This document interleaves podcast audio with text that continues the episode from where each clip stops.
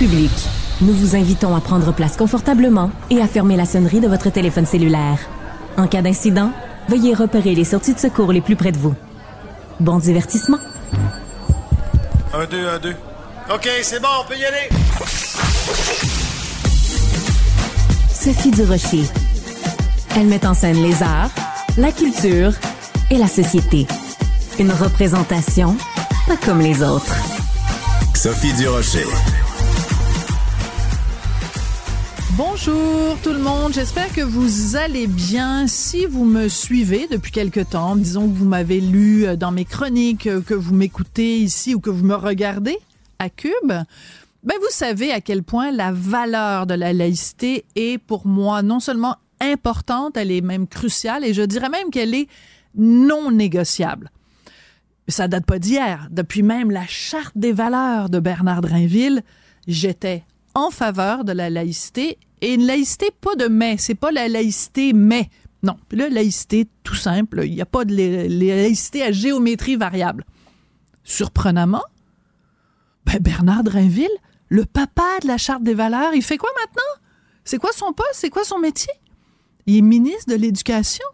Et qu'est-ce qu'on apprend dans Le Devoir aujourd'hui?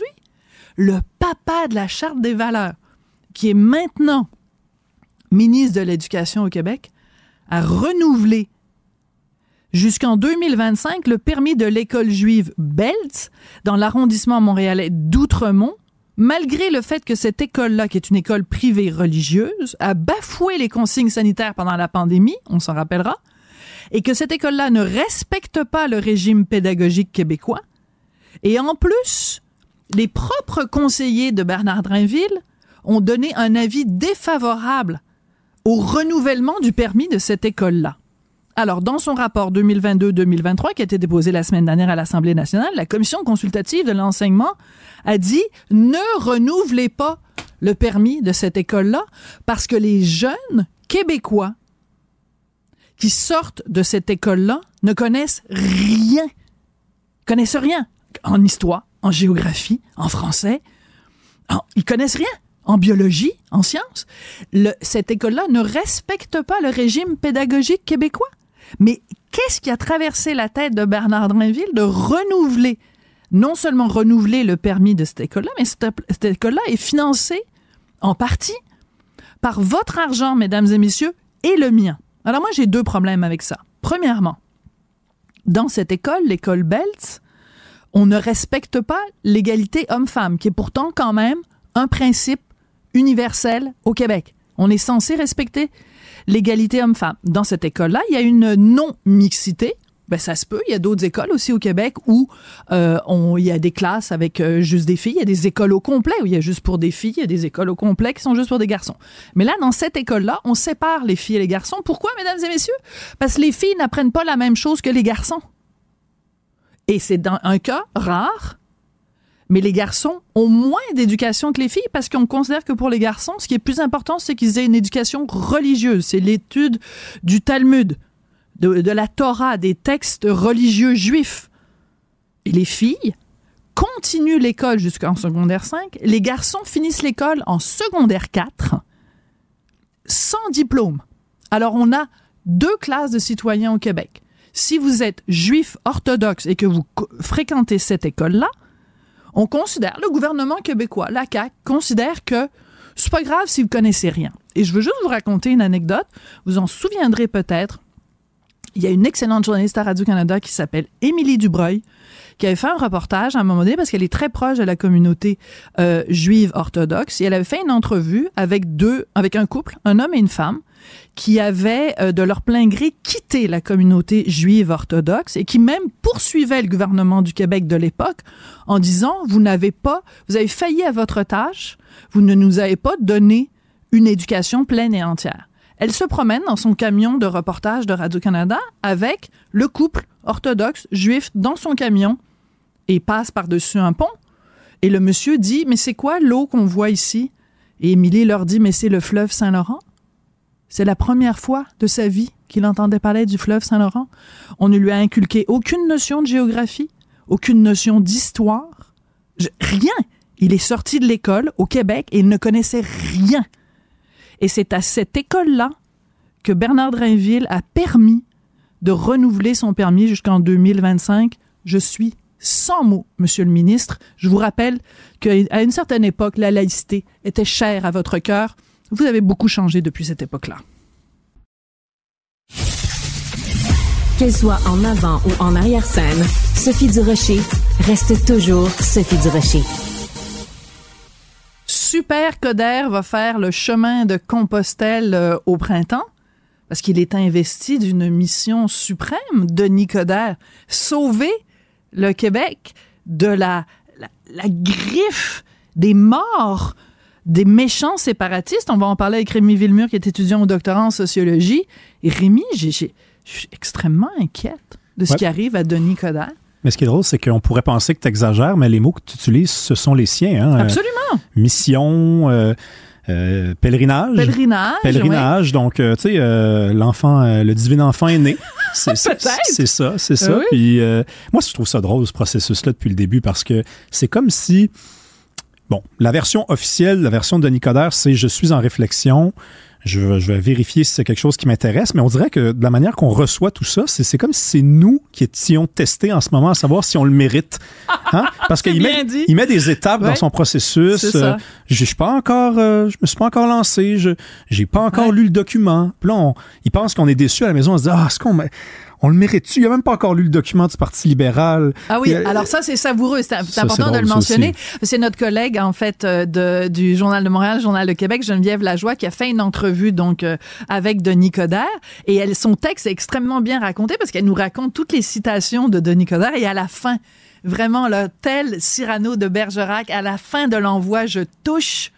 Elle nous laisse cette phrase-là. Il mmh. n'a pas encore lu le document de réflexion quand même préparé par les douces mains blanches d'André Pratt sur l'avenir du P L Q. Alors, alors qu'est-ce que tu t'en vas faire dans cette organisation-là alors que tu n'as même pas encore lu les documents?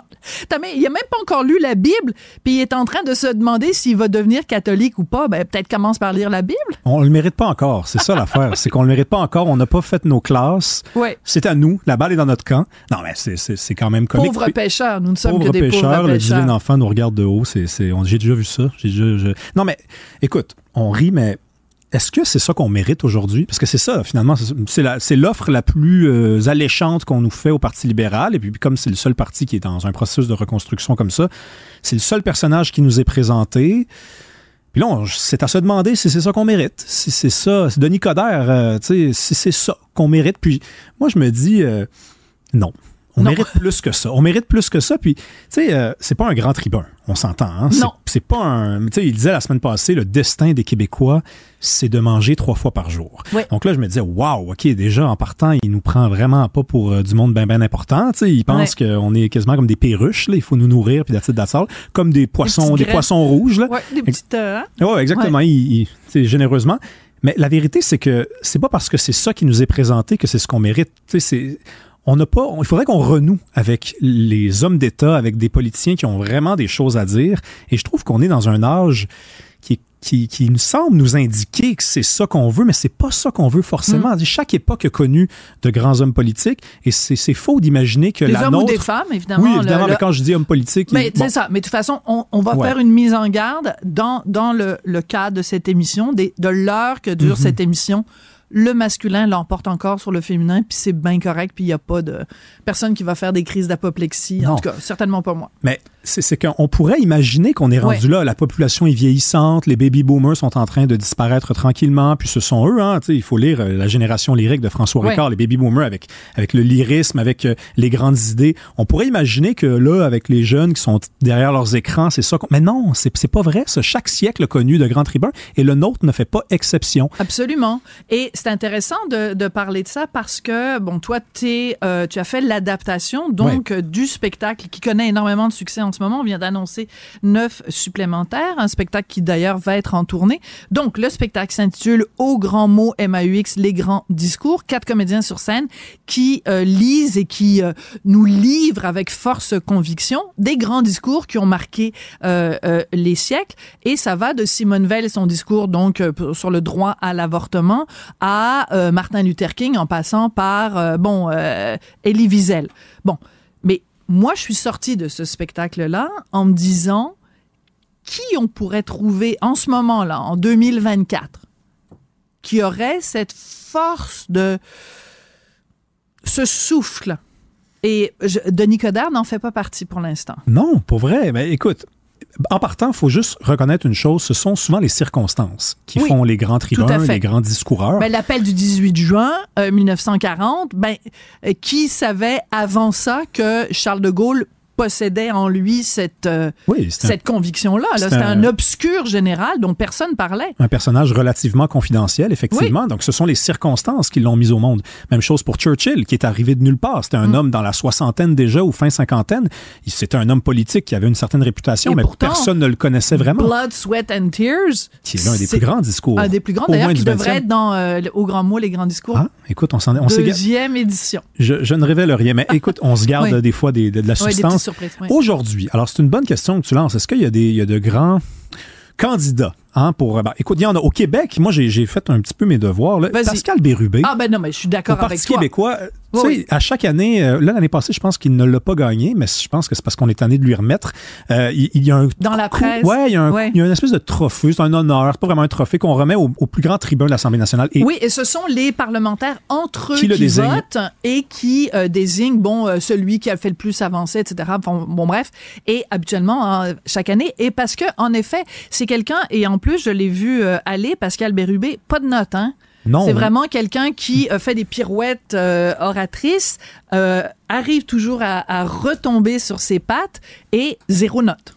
Mais ça, d'ailleurs, c'est, c'est très important. C'est pas un détail. Donc, oui. Parce qu'écrire un grand texte et le lire, bon, c'est déjà bien à l'époque où on vit, là. Je veux oui, dire, c'est ou déjà, que quelqu'un d'autre l'écrive à ta place. C'est déjà une petite victoire de. Oui. Mais lire un texte, improviser un texte finalement, réciter un texte qui n'a pas été écrit d'avance oui. pendant des fois trente, quarante, cinquante minutes, parce que des fois, dans certains contextes à l'Assemblée nationale, ils se font oui. offrir ce temps-là. Et Pascal Bérubé... Il ne faut pas que ce soit trop long, parce que Castro, les discours fleuves, là, fidèle, évidemment, de son, oui. de son petit prénom, c'est, vrai, c'est, c'est insupportable vrai. Et imbuvable. Donc, ce n'est pas parce que t'es, c'est long que c'est, que c'est bon.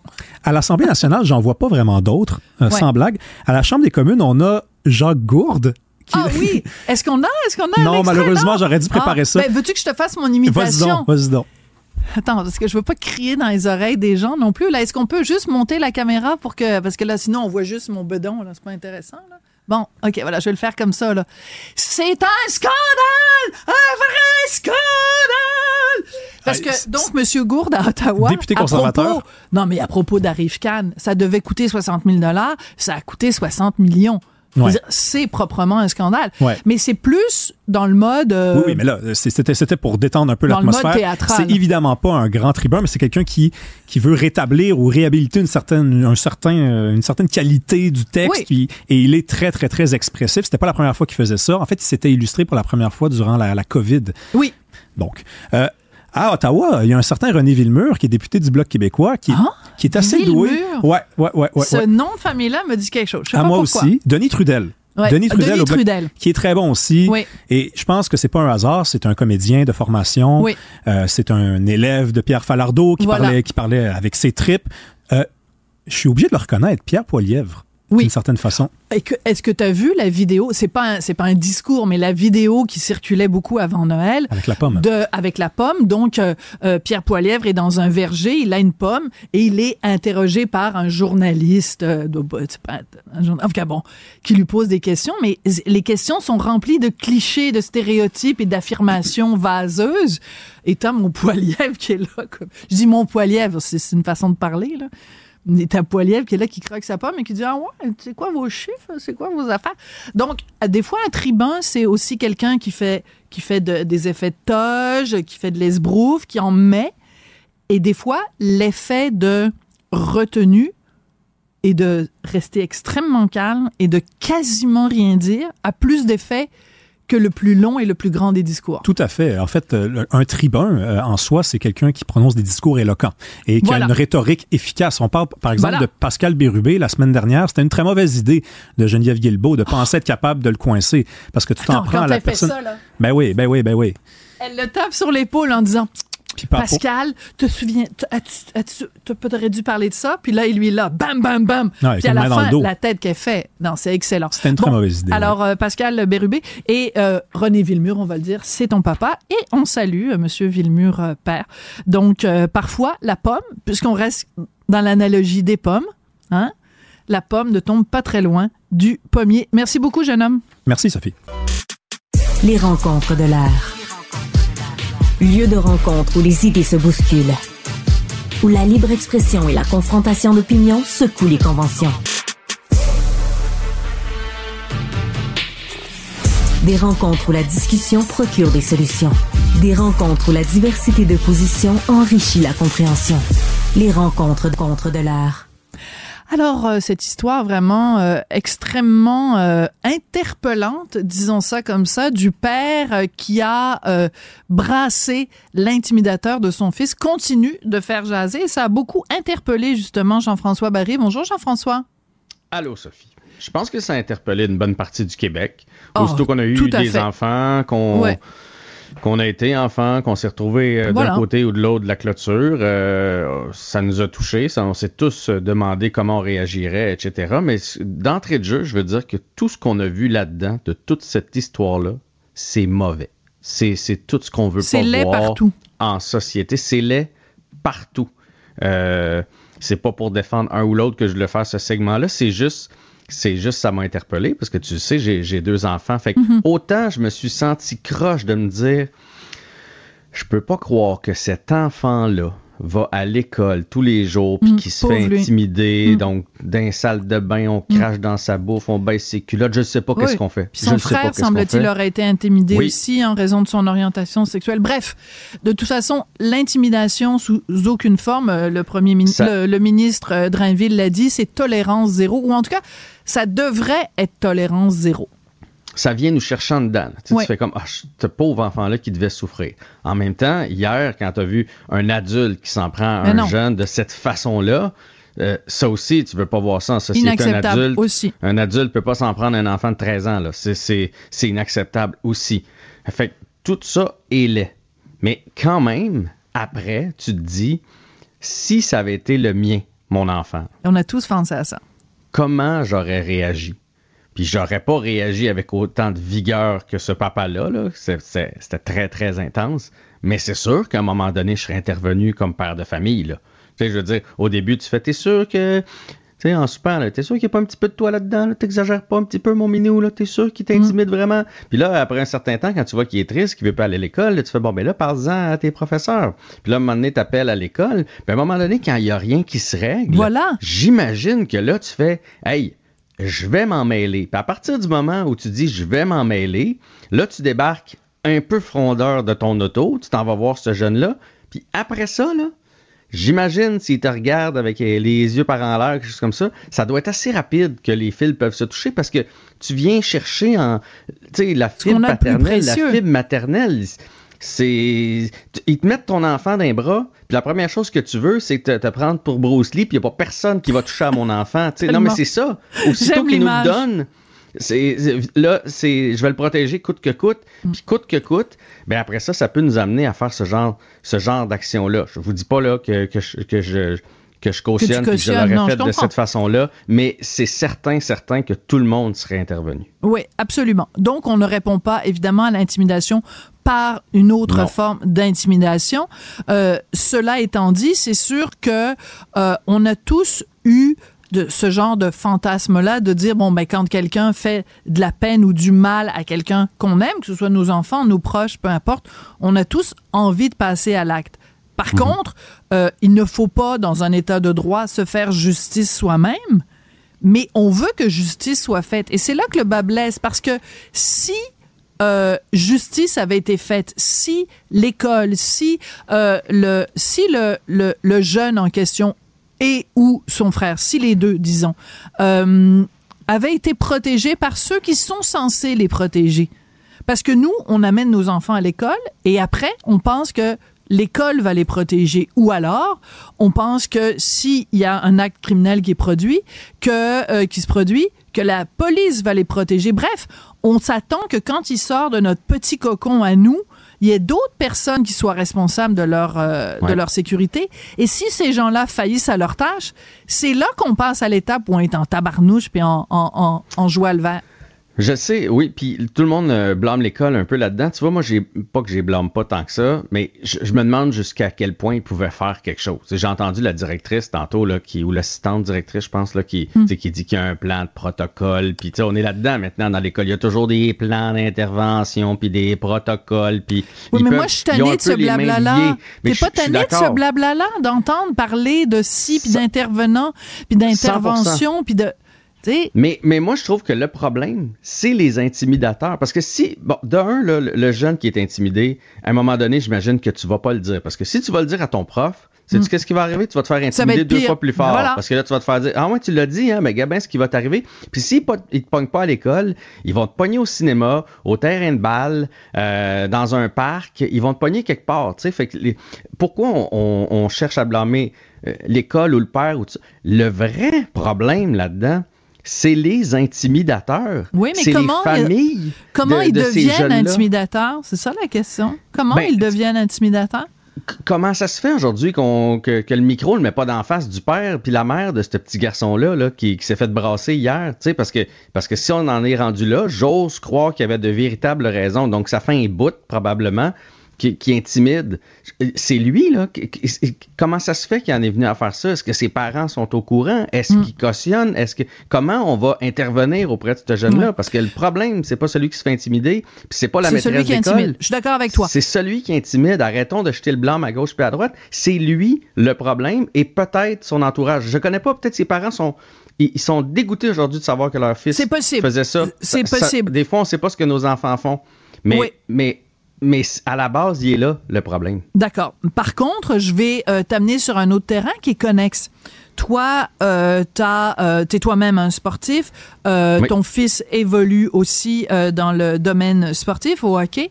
Combien mmh. de fois a-t-on vu dans les estrades, dans les arénas, des parents qui disaient justement aux jeunes sur le, le la patinoire, hey toi mon petit puis euh, euh, donne-y en une puis etc etc. Je veux dire, c'est les enfants sont des éponges aussi et ils voient le comportement des adultes et moi j'ai énormément de difficultés à imaginer qu'un jeune qui est intimide n'est pas quelqu'un qui a eu comme modèle des parents, peut-être la, le père, la mère, euh, les oncles, peu importe. J'ai de la difficulté qu'un enfant qui aurait été élevé dans un environnement où euh, euh, tout le monde est, est des anges et c'est des parents parfaits qui deviennent du mmh. jour au lendemain un intimidateur puis commence à taper euh, sur les, les, les jambes de ses petits camarades puis se moquer de euh, ses camarades parce qu'ils sont pas de la bonne orientation sexuelle. J'ai énormément de difficultés avec ça. Écoute, j'ai tendance à penser comme toi, mais comme on ouais. les connaît pas, non, non, je voulais pas ça. Aller là parce que, parce que... Non, mais on a le droit, de toute façon, ils sont pas, pas, ils sont pas identifiés, fait qu'on n'a pas, on n'a pas, on fait pas de diffamation d'aucune façon. Mais que ce façon, soit lui là. Ou un autre cas, parce qu'il y en a partout au Québec, là, de l'intimidation, ouais. tu sais, fait que le, le jeune qui intimide la famille de ce jeune-là, puis son groupe d'amis, là, parce que visiblement, il y a un groupe d'amis aussi avec lui qui n'ose jamais rien dire, qui n'ose jamais intervenir, qui n'ose jamais dire c'est assez, je veux dire, c'est auprès d'eux autres qu'il faut intervenir, qu'il faut sévir, qu'il faut faire de la sensibilisation, mais tu sais, lâchons toutes les autres, c'est, c'est eux le problème. Puis ouais. ce soir, là, si vous avez du temps avec votre enfant, là, servez-vous-en de ce qui est arrivé là. Bonne idée. Puis pas, pas pour dire, si tu te fais intimider, parce que de ce temps-là, on est toujours comme ça, hein, par ouais, un ouais. hélicoptère, là, on pense toujours, si tu te fais intimider, dis-le à papa et maman. Oui, ça c'est sûr. Mais, si mais, tu vois que je... Non, non, Sophie, que je te prenne à intimider quelqu'un. Si l'école appelle un jour chez nous pour me dire que tu es un intimidateur, je ne serai pas fier de toi. Ben pas juste ça, je te déshérite. Moi, je pense qu'il faut non, y mais... aller financièrement. Là. Je te déshérite. Hey, merci beaucoup, Jean-François. Prenez le terme que vous voulez, mais ayez la discussion. Moi, je trouve que c'est un bon argument. Je ah, te ça, coupe la sûr. Carte de crédit, je te coupe ça, le cellulaire, puis je te déshérite. Fait que... Oh, le cellulaire. Tout oh, ce que ça, tu vois bon. Là, là, ce sera jamais à toi. Merci beaucoup, Jean-François. Salut, Sophie. Sophie Durocher. Divertissante. Elle sait comment se, don- se donner en spectacle pour vous offrir la meilleure représentation. Lors de la diffusion en direct de l'émission Tout le monde en parle, un grave scandale a éclaté entre l'animateur Guy A. Lepage et l'invité Normand Brathwaite. C'est une fausse histoire. Attention, attention. Si vous avez vu ça passer sur Facebook, je vous le dis, c'est faux, c'est inventé de toutes pièces et c'est une arnaque pour aller vous soutirer de l'argent pour dénoncer cette fausse publicité. On a Normand Brathwaite qui est avec nous. Normand, bonjour. Allô, Sophie. Normand, euh, écoute, moi j'ai vu ça, je suis là tranquillement sur Facebook et je vois passer ça, un gros titre, gros scandale, on fait comme si c'est un texte de la presse, gros scandale, la direction de I C I Télé refuse de faire, faire des commentaires sur son employé Guy A. Lepage, puis là je lis ça comme quoi t'as eu une grosse chicane avec Guy A. Je t'ai appelé tout de suite pour te dire, Normand, ça n'a aucun sens, c'est une arnaque, comment toi t'as entendu parler de cette fausse nouvelle-là? Écoute, il y a un gars sur mon plateau euh, euh, de Belle et Bonne, qui est un gars de son, qui est venu me dire euh, commencez à me parler des bitcoins ou je sais pas, puis tu me connais, je connais rien là-dedans. Puis qui avait mis trois cents piastres là-dedans. Oh, puis, non! Euh, là, je comprenais rien parce que, comme tu le sais, moi je suis zéro Internet, zéro Facebook, zéro rien. Et à un moment donné, mon fils Euh, de vingt-six ans qui connaît tout ça, m'a appelé en riant, en disant « Je peux pas croire qu'ils t'ont choisi pour vendre des bitcoins quand ça t'a pris quinze ans à être capable de faire un texto. » Fait que c'est drôle, hein? Bon, Edouard, il connaît bien quand même, hein? Oui. J'ai, j'ai, au début, ça me fait rire. Et là, je dois dire que, que je commence à être un peu en tabarnak. Bon. Un peu en tabarnak parce que euh, si quelqu'un va à la télé et dit que j'ai dit telle chose, les gens vont douter. Mais là, maintenant, c'est rendu grave parce que c'est moi qui le dis et Guy A. Lepage. Et ça a été la même chose pour Claude Legault, pour, oui. euh, je pense, Nathalie Ah, Simard. Véronique, là, oui, c'est arrivé à Véronique, tout le monde. Tout le monde. Oui. Là, je commence à me demander, à penser que peut-être je vais parler à l'Union des artistes demain parce que ma gérante a émis des commentaires, mais on dirait qu'elle me dit, c'est comme de l'huile, tu sais pas d'où ça vient. Mané, c'est la Pologne, l'Asie, c'est comme, on peut pas se défaire de ça.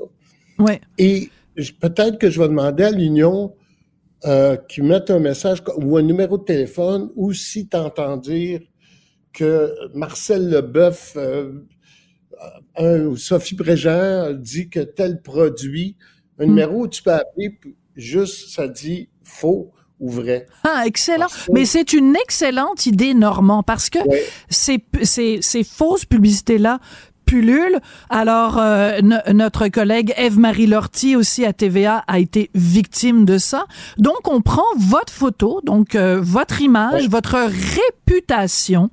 On fait des fausses publicités, puis quand tu lis le texte, écoute, il y a même le logo de la presse, donc les gens, euh, peut-être, euh, tu, même quelqu'un qui travaillait avec toi pensait que c'était vrai, donc on nous fait tout un tatouin en nous disant qu'il y a eu une chicane entre toi et Guy A, donc ça, ça se peut, ça, ça, ça a l'air ben possible, oui, et là, ça finit en disant, ben écoutez, cliquez sur ce lien, et euh, si vous donnez trois cents dollars, vous allez voir, très bientôt, votre trois cents va être revenu sept cents, puis après, vous allez devenir riche.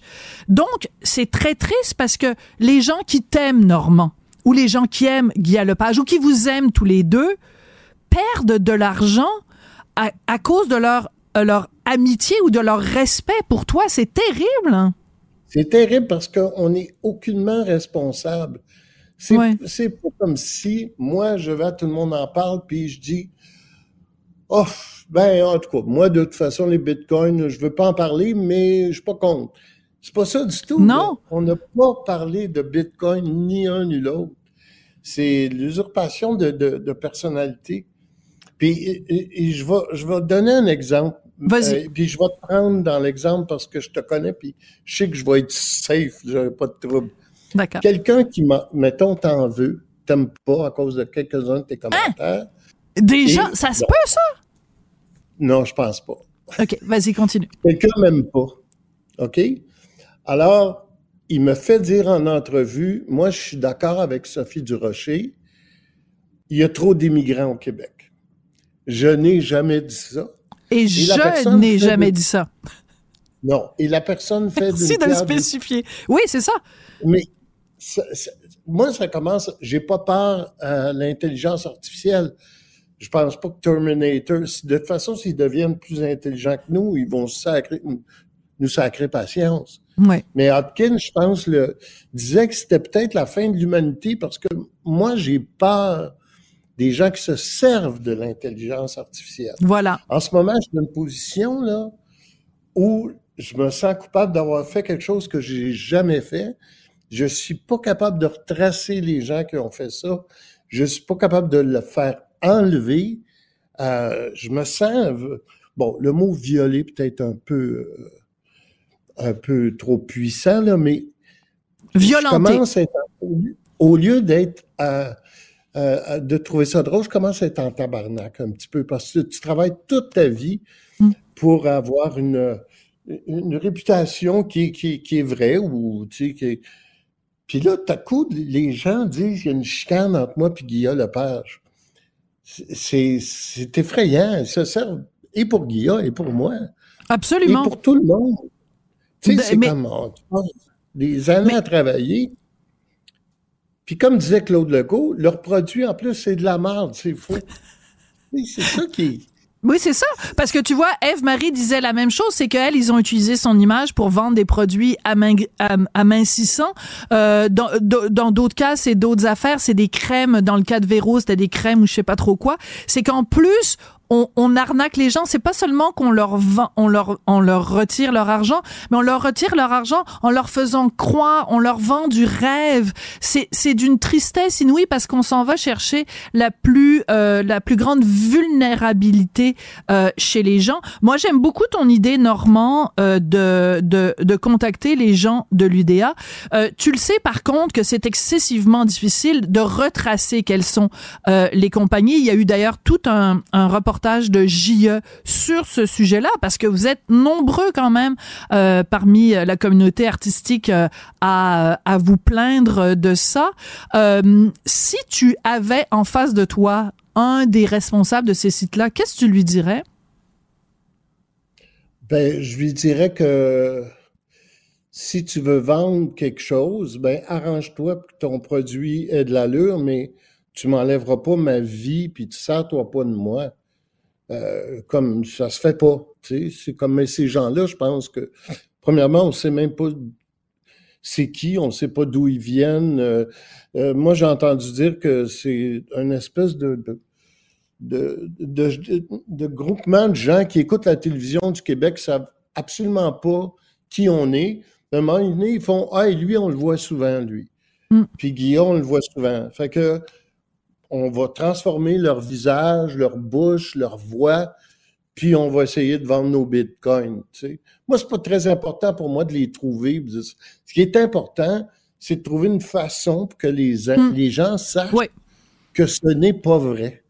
Voilà. Et je dirais à tout le monde, quand vous nous voyez annoncer n'importe quoi, informez-vous avant de mettre l'argent Tellement. dans cette patente-là. Puis, ce serait peut-être pas mauvais, un numéro de téléphone où tu fais juste checker euh, Bitcoin, Normand Brathwaite, c'est pas vrai. Euh, crème adoucissante, euh, Véronique Cloutier, non, c'est pas vrai. OK, merci.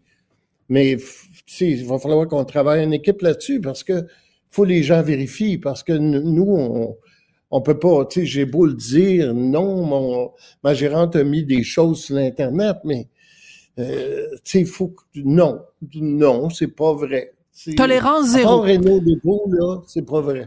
Ah, c'est ça. Ben oui, en plus, en plus, venant de toi, c'est que t'as tellement fait d'argent en faisant tellement de publicité. Au moins, si on peut faire séparer le bon grain de l'ivraie puis dire les vraies oui. affaires pour lesquelles t'es des porte-parole, parce que quand même, ça vaut la peine. Écoute, c'est la Saint-Valentin aujourd'hui, mon beau Normand. Donc, peux-tu nous faire une belle déclaration d'amour à Guy A. Lepage, comme quoi tout le monde va savoir qu'il n'y a pas de scandale entre vous deux? Non, il n'y a pas de, de, de, de scandale entre moi et Guilla, puis il y a une grande amitié. Et euh, en, entre riches, on se protège. Pourquoi tout d'un coup? Pourquoi tout d'un coup je me sens exclu de la conversation? Écoute, joyeux Saint-Valentin. Moi, je t'aime, même moi si on n'a pas le même compte en banque. Merci beaucoup, mon non, bon Normand. Non, c'est des... Je le sais, mais là, on est capable de comprendre quand même que c'est des farces.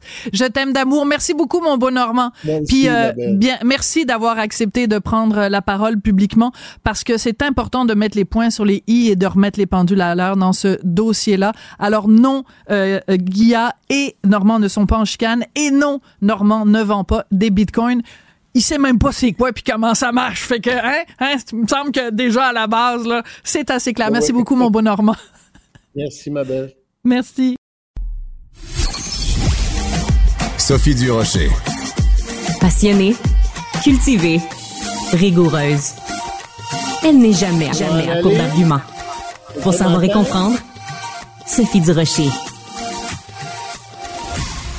Il se passe évidemment beaucoup de choses dans l'actualité aujourd'hui euh, et nouvelle qui a retenu votre attention, qui divise quand même la population, c'est le gouvernement Legault qui a dit non cet avant-midi à l'idée d'abaisser le taux d'alcoolémie au volant à zéro virgule zéro cinq. Mario Dumont, dans son épisode de seize heures, va justement recevoir le porte-parole de l'Association Restauration Québec, Martin Vézina, pour savoir qu'est-ce qu'en pensent les restaurateurs qui doivent déjà conjuguer là, avec plein de, de contraintes. Donc, moi, je vous interpelle, vous. Est-ce que c'est correct qu'on ne bouge pas? Est-ce que, au contraire, vous, euh, vous auriez aimé qu'on abaisse à zéro virgule zéro cinq? Je veux connaître votre opinion là- là-dessus. Donc, n'hésitez pas à me texter au un huit sept sept huit deux sept deux trois quatre six ou encore par courriel au studio à commercial cube point radio. On va revenir là-dessus un petit peu plus tard. Et si vous nous écoutez en audio, ben, je vous rappelle que la chaîne télé de Cube est maintenant débrouillée. Ça fait un mois qu'on est à la télé, qu'on fait partie des chaînes spécialisées. Mais depuis hier, officiellement, la chaîne est débrouillée, donc c'est accessible gratuitement à tous les abonnés de Vidéotron sur Elix au canal soixante-dix, le six cent cinquante et un pour Club Illico. Et si vous êtes avec TELUS aussi, c'est disponible au poste cinq cent vingt-huit. Vous avez jusqu'au onze avril pour euh, venir voir qu'est-ce qu'on fait, venir voir comment ça se passe en studio. Et on espère que vous allez aimer ça. D'ailleurs, aujourd'hui, vous allez remarquer que Cube, on, on la surnomme affectueusement Cupidon. Pour la journée, c'est Marianne Bessette à la recherche oh, qui a trouvé oh, oh, ce beau jeu. Cupidon, j'adore. Oui, Cupidon. Ah, oui, c'est non? bon, excellent. Fallait y penser, c'est un bon flash. Fait qu'on célèbre la Saint-Valentin, d'ailleurs. C'est pour ça que j'ai mis mon, mon chandail rouge. Mais moi, je m'amuse, là, Sophie, à regarder toutes les petites nouvelles insolites sur mmh. l'amour qui sortent aujourd'hui. Et entre autres, il y a le magazine People qui a dévoilé le classement des chansons préférées des nouveaux mariés pour la première danse. Et depuis sept ans, là, c'était Ed Sheeran qui trônait au numéro un. Mais là... coup de théâtre. Elvis le King lui-même revient au numéro un avec sa chanson Can't Help Falling in Love.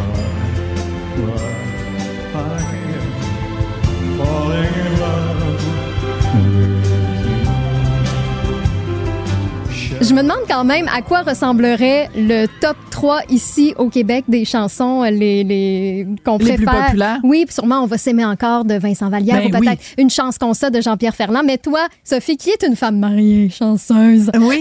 Euh, Est-ce que tu avais une chanson de première danse? Euh, non, parce qu'on n'a pas dansé. Parce oh qu'on s'est dit, ben, on se marie, on n'est pas pour. C'est pas une discothèque, là. Ça ne nous intéresse pas de danser. Ah, pendant la Donc, soirée avait, zéro zéro. Non, ah, pas de okay. danse. Par contre, il y a eu un karaoké. Et oh. euh, Richard Martineau a chanté l'Abitatibi. Et euh, si vous me envoyez vingt dollars par la poche, je vous enverrai une vidéo de Richard chantant Abitibi. Moi, je viens de l'Abitibi. Moi, je viens de l'Abitatibi. C'était très romantique. Merci oh beaucoup, les Dieu. amis. Ah, c'est, j'adore cette anecdote. Merci, Sophie.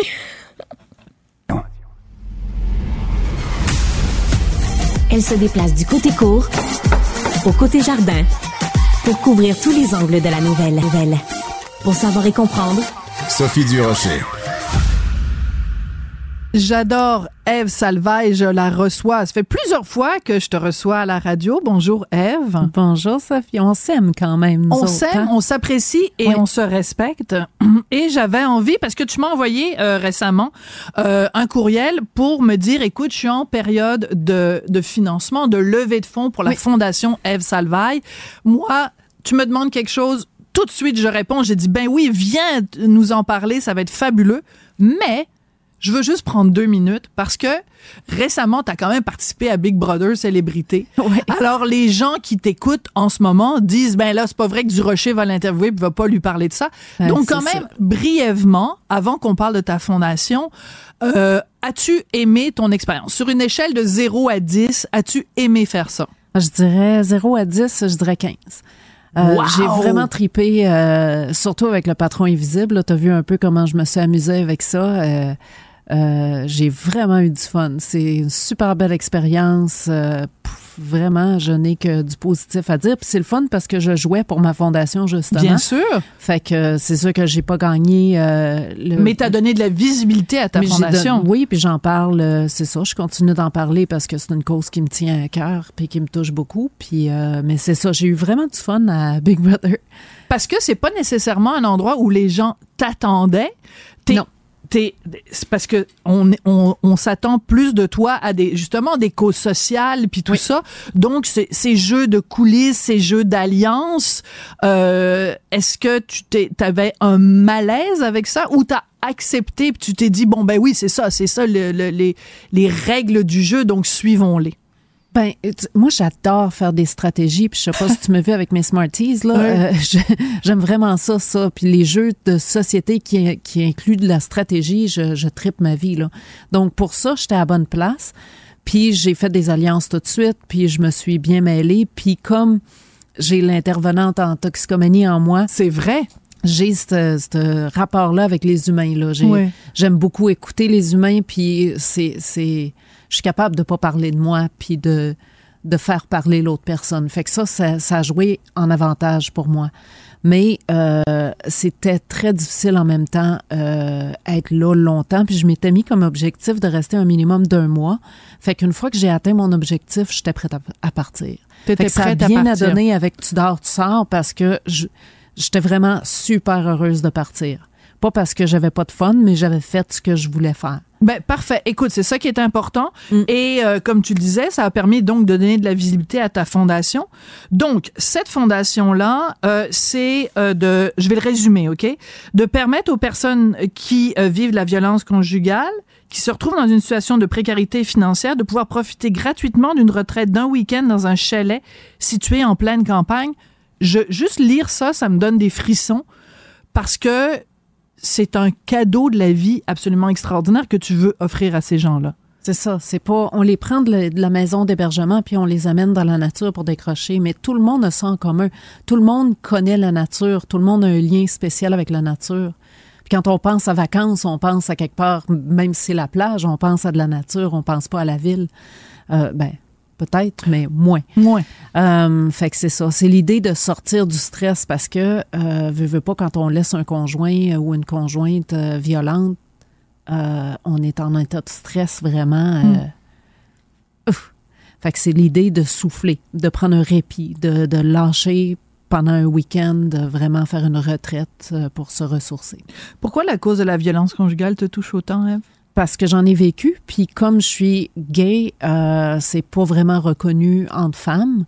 Puis euh, c'est ça, moi ça m'a touchée tout de suite, puis euh, c'est ça, depuis ce temps-là, je suis, euh, je suis, euh, je, je, j'endorse, c'est, c'est ça, c'est ma cause. Pourquoi c'est tabou, la violence euh, dans la communauté gay, la violence conjugale? Dans, ben c'est pas tabou, gay. Je pense qu'il y a, il y a le fait qu'une femme physiquement a moins d'emprise physique, donc il y a moins de risque de meurtre, il y a moins de risque de féminicide, donc c'est un petit peu moins reconnu. Je pense que c'est, c'est on voit plus les hommes euh, en premier parce que c'est plus urgent, mais malheureusement il n'y a pas assez de sous dans ce... dans cette cause-là. Donc, euh, on y va avec les priorités. Tu sais, mm. le peu de, d'argent qui rentre, ben, on le met sur euh, euh, sauver des vies. Absolument. Donc, l'objectif de ta fondation, c'est trente mille dollars. Euh, ma collègue euh, Marianne Bessette a vérifié tout récemment, en date d'aujourd'hui, en tout cas, on était rendu à deux mille. Donc, il y a encore de la marge. Qu'est-ce que tu peux dire aux gens pour les encourager, pour atteindre justement ton objectif, pour les convaincre, pour aller les chercher au triple, pour leur dire à quel point ta cause est importante? Parce que t'es tellement bonne pour parler avec ton cœur. Ben, c'est important parce que c'est, c'est, c'est quelque chose de, imagine que tu laisses ton conjoint en plein milieu de la nuit, puis c'est là qu'il y a le plus de risques, en fait, quand on laisse le conjoint. Mais en plein milieu de la nuit, t'as pas de cellulaire, les enfants vont plus à l'école parce que papa peut revenir, t'as pas de, de, de, de, de choses à te mettre, t'as, t'as, t'as rien, tu laisses tout, tout, tout pour survivre. Fait que l'idée de déstresser pendant un week-end, je pense que c'est quand même assez important. Au-delà de euh, survivre là-dedans, puis d'être capable de ne pas subir le féminicide, tu sais. Euh, je pense que c'est pas beaucoup de sous pour ce que ça peut apporter. Absolument. Euh, dis-moi, en deux mille vingt-trois, le chiffre, je l'ai devant moi, puis j'ai de la difficulté à le regarder, ce chiffre-là. En deux mille vingt-trois, on en est déjà rendu à neuf féminicides et cinq infanticides. Pourquoi? Qu'est-ce qu'il y a? C'est quoi la maladie qu'il y a dans notre société qui fait en sorte qu'il y a des gens qui tuent des femmes et qui tuent des enfants? Je sais, je sais pas si je pouvais te l'expliquer, je le dirais, puis on réglerait le problème, mais je pense que depuis la pandémie, ça s'est encore plus aggravé. Il y a des troubles de santé mentale liés à ça qui sont pas, euh, malheureusement, avec le système de la santé qui est bondé de, de patients et qui a pas assez de, d'aide. En tout cas, on pourrait jaser là-dessus. Tu reviendras, puis on en reparlera. Mais en attendant, euh, félicitations, parce que la Fondation Eve Salvail, c'est une cause noble. Merci. Une cause importante, donc j'encourage tout le monde. Merci, euh, et le premier séjour va être en mars deux mille vingt-quatre, donc c'est bientôt, ça, ça arrive, vite. Ça prend des sous. Merci beaucoup, merci. Eve Salvail.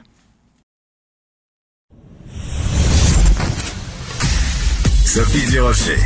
Un savoureux mélange artistique de culture et d'information. Avec Normand Lester, qui est blogueur au Journal de Montréal, Journal de Québec, on va parler de ce réseau russe d'acquisition de composants électroniques démantelés à Montréal. Écoutez, euh, euh, écoute Normand, demain c'est la série X treize qui sort sur Club Illico. On a l'impression, on a l'impression qu'on est en plein X treize, mais c'est pas de la fiction là. Non, non, puis ça fait de, depuis toujours euh, Montréal et est un nid d'espions, hein?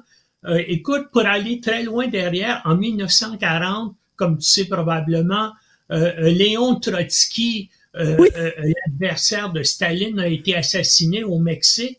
Oui. Eh bien, l'homme qui l'a assassiné avait un passeport canadien. Sais-tu pourquoi?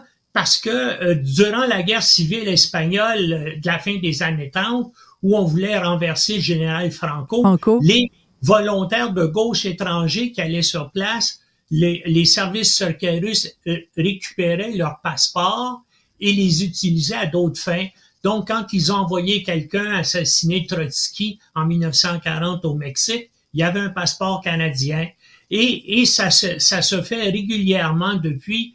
Euh, par exemple, il y a eu euh, plusieurs opérations euh, du Mossad, le service secret israélien, où ces agents, encore une fois, utilisaient des passeports canadiens pour accomplir leur mission. Mais alors, c'est surtout les Russes qui oui, en alors, oui. Oui, alors vas-y, donc, donc ce réseau russe d'acquisition de composants électroniques, moi je lisais ça, je me disais, écoute, euh, pourquoi t'écris pas un, un roman là-dessus ou une série télé, Normand, ce serait, ben, moi je serais preneuse.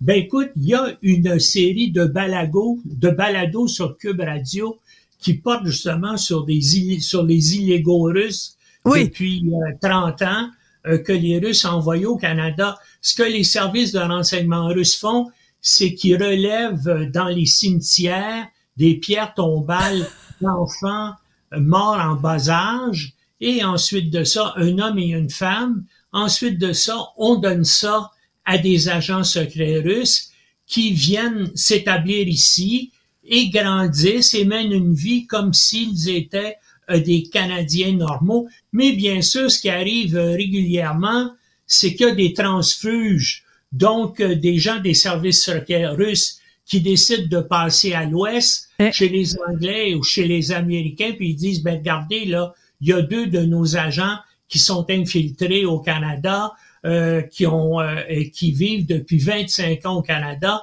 Mais parce que les Russes, qui veulent faire là-dedans, c'est développer des agents d'influence. Ouais. Donc, ces gens-là s'établissent comme des Canadiens.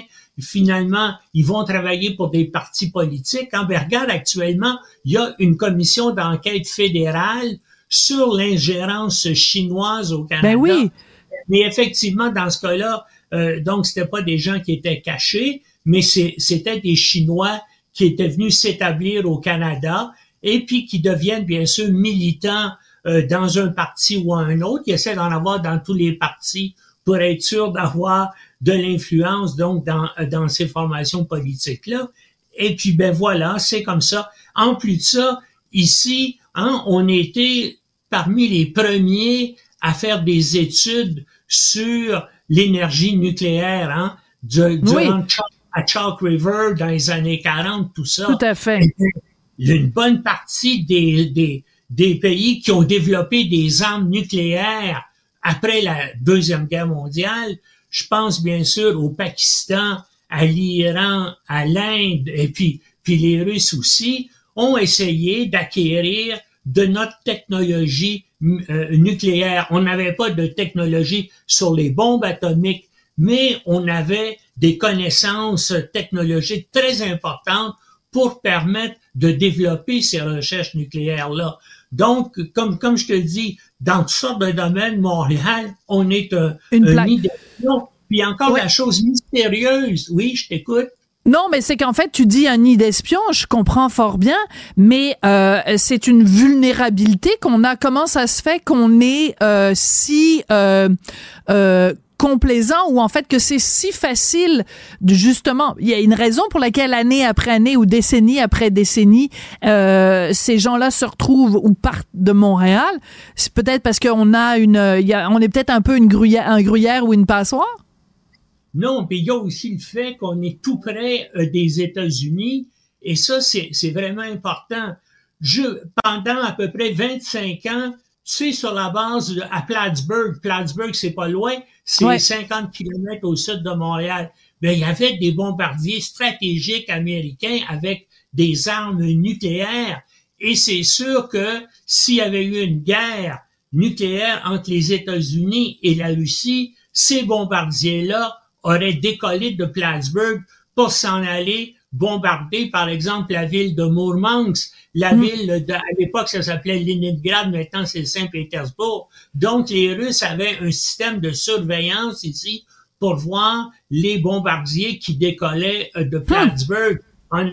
Donc, c'est une, c'est facile de s'infiltrer aux États-Unis à partir de Montréal. Hey, puis c'est bon dans le sens contraire aussi. Regarde tout ce qui se passe le long du chemin Roxham actuellement. Ben oui, ben oui, ben c'est pour ça. Alors, c'est une... un endroit idéal pour s'infiltrer aux États-Unis. Alors, et vous avez... Sûr, mais... Oui, on va se quitter, on va se quitter là-dessus, Normand. Mais euh, écoute, je pourrais t'écouter pendant des heures parler d'espion. Je pense que le mot espion dans ta dans ta bouche évoque tellement, tellement de choses. C'est toujours aussi passionnant. Merci beaucoup, Normand Lester. À la semaine prochaine. Merci, puis on regardera tous les deux X treize, puis on s'en reparlera la semaine prochaine. Oui, absolument. Absolument, hein, parce que toi, t'as connu ça aussi quand t'étais jeune, X treize. Merci beaucoup, Normand. Euh, je voudrais remercier Marianne Bessette et Maximile Sawyer pour la recherche, Tristan Brunet-Dupont pour la réalisation et la mise en onde. Merci beaucoup à vous, surtout, de nous suivre audio et vidéo, et à demain.